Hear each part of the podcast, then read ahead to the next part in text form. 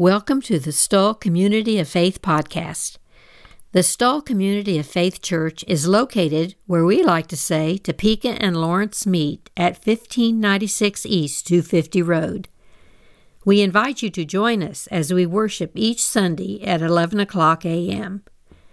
We are currently seeking a pastor to lead our church family, so may you be blessed as we welcome today's guest speaker, Millie Conger. Millie asked me to read the scripture today. I'm going to be reading from the New Living Translation, Mark 9 23.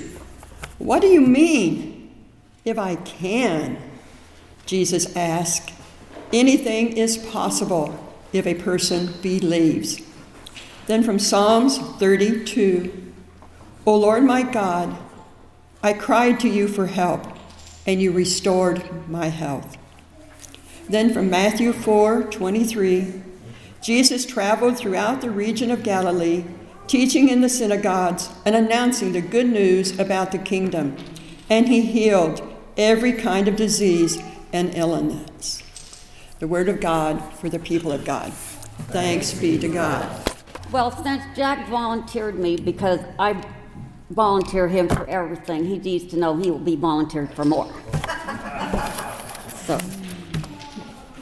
So, January 27th. Oh, but first, I can't talk long because uh, Mark told me he, pot roast can't get cold. So, okay. Yeah, yeah, okay. January 27th, in 1987, in the afternoon, I was riding in a small truck with a girlfriend that had just moved to 61st and Stubbs. I was to show her the stores in Lawrence. Heading east from my driveway, going around the first curve, a large truck hit us. Later, I was told the truck went through the barbed wire fence and rolled over dozens of times. We ended up in the edge of the pond. I was pinned underneath the dash in the glove compartment, my head down to my chest, my right arm was twisted under me, my left leg, and my left wrist. The water started coming into the truck. I heard a tractor and later was told that Clifford Nichols pulled the, tr- the truck out of the pond. The fire department cut the door open. I don't remember anything else until I woke up at Santa Fe Hospital. The doctors told me they were moving me to ICU. My right leg, arm, left wrist was broken. I had a closed head injury. I heard the doctors tell my husband Lloyd to call my family that I wasn't probably going to make it. So I woke up and my mother was beside my bed reading scriptures and praying for me. The doctors operated on my leg, my arm, and my wrist, and a brace was around my neck. My speech wasn't good, so my mother would read scriptures to me and make me to repeat them back time after time, and I would start getting very irritated at her after a while. So, and I asked about my friend Karen that was driving the truck, and Lloyd told me she had back surgery and had a miscarriage the day after the accident. So the neurosurgeon comes in and explains to me that my right arm would have to be amputated. And I refused to sign the paper. And I prayed, my mother prayed, and my mother read scriptures on healing. And a couple days later, my doctor came in and said he had some good news that a doctor at St. Francis Hospital thought he could save my arm. So over to St. Francis I go in an ambulance, and he would put, well, he, they operated on it first, and then they would put shots next to the jugular vein. And my arm would get hot, would feel like it was on fire, then it would go numb, and then I would be put in a sling, and it would take several hours before I could ever feel it again but they was able to save my arm and I haven't had one pain in it since. So that was a blessing, let me tell you. So back to Santa Fe Hospital, another surgery on my leg, weeks of physical therapy, and I finally got to go home. My mother continued praying and reading scriptures to me. Then I started falling and my balance went off. An appointment to the neurologist, and I was diagnosed with sympathetic re- reflex dystrophy, an incurable disease that most people only live 10 years. My mother, the prayer warrior, repeated my father's favorite saying, Everything will be okay. I repeated the scriptures from this picture right here that was my dad's favorite picture. Everything is possible for one who believes, and I would say that over and over and over. I didn't know how much more physical pain I could take from the accident diagnosed, and I was back to Santa Fe Hospital with a blood clot, and I was there for three weeks. Finally, a break.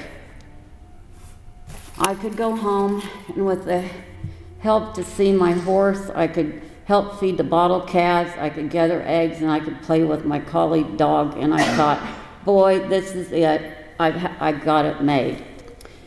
Then, this precious, wonderful mother that devoted the last four years taking care of me, praying and reading scriptures to me hours a day, she died from her aorta surgery. Dealing with the disease without my mother was hard, but I read over and over the scriptures she had underlined in my Bible. This kept me going for a long time. Another surgery on my leg, physical therapy, and I went home again, and I was able to function for quite a while. In 2008, my husband got very ill, and his heart only worked 33%. He had to be on oxygen full time. I prayed and prayed I could take care of him. This man took care of me, never complained, loved and encouraged me every day. Then, less than a month after our 44th wedding anniversary, he passed away. Shawnee Heights didn't have a minister, so I called Carolyn, and she had Chris get in touch with me, and he agreed to do my husband's graveside service. I waited a month to have the service because I just couldn't get, get through it. During that time, I decided I could not go back to Shawnee Heights to church. I was raised there, married, raised our son, was on boards, and together Lloyd and I were church leaders.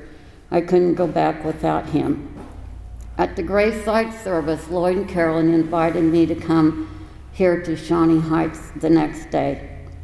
And I came, and I don't remember if Linda and Dan remember. I sat behind them and cried for three weeks. You remember, Linda? I cried the entire time. And then, bless Judy's heart, she took me under her wing and had me sit with her, and she helped me a lot being a widow.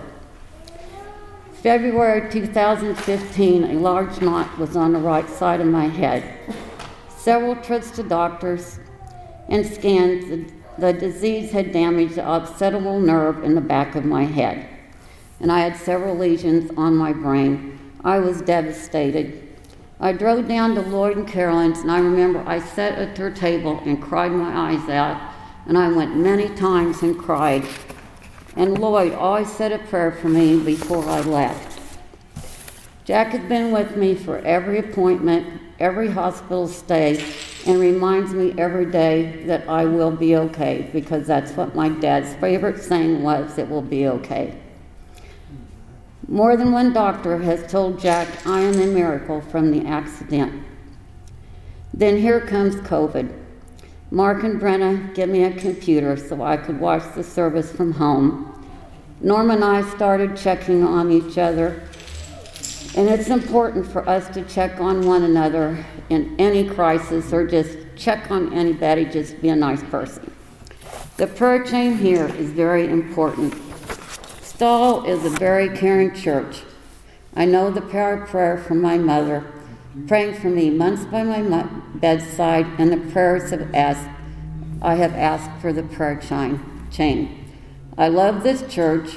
I so love the pantry. I call it party night with Jimmy, Mary, Ryan, and Renee, Brenna, Yuda, and Susan. And you can always go home laughing after the pantry, or at least I do. So you should all come to the pantry some Thursday night and you'll just go home and probably laugh. I love baking for the community dinners, watching Jack serve since I volunteer him for everything and I got it back. I enjoyed the crew meetings, and I love greeting each and every one of you when I give you the bulletin and Mark making a lot of bad trouble for me. You have encouraged me, loved me, and prayed for me.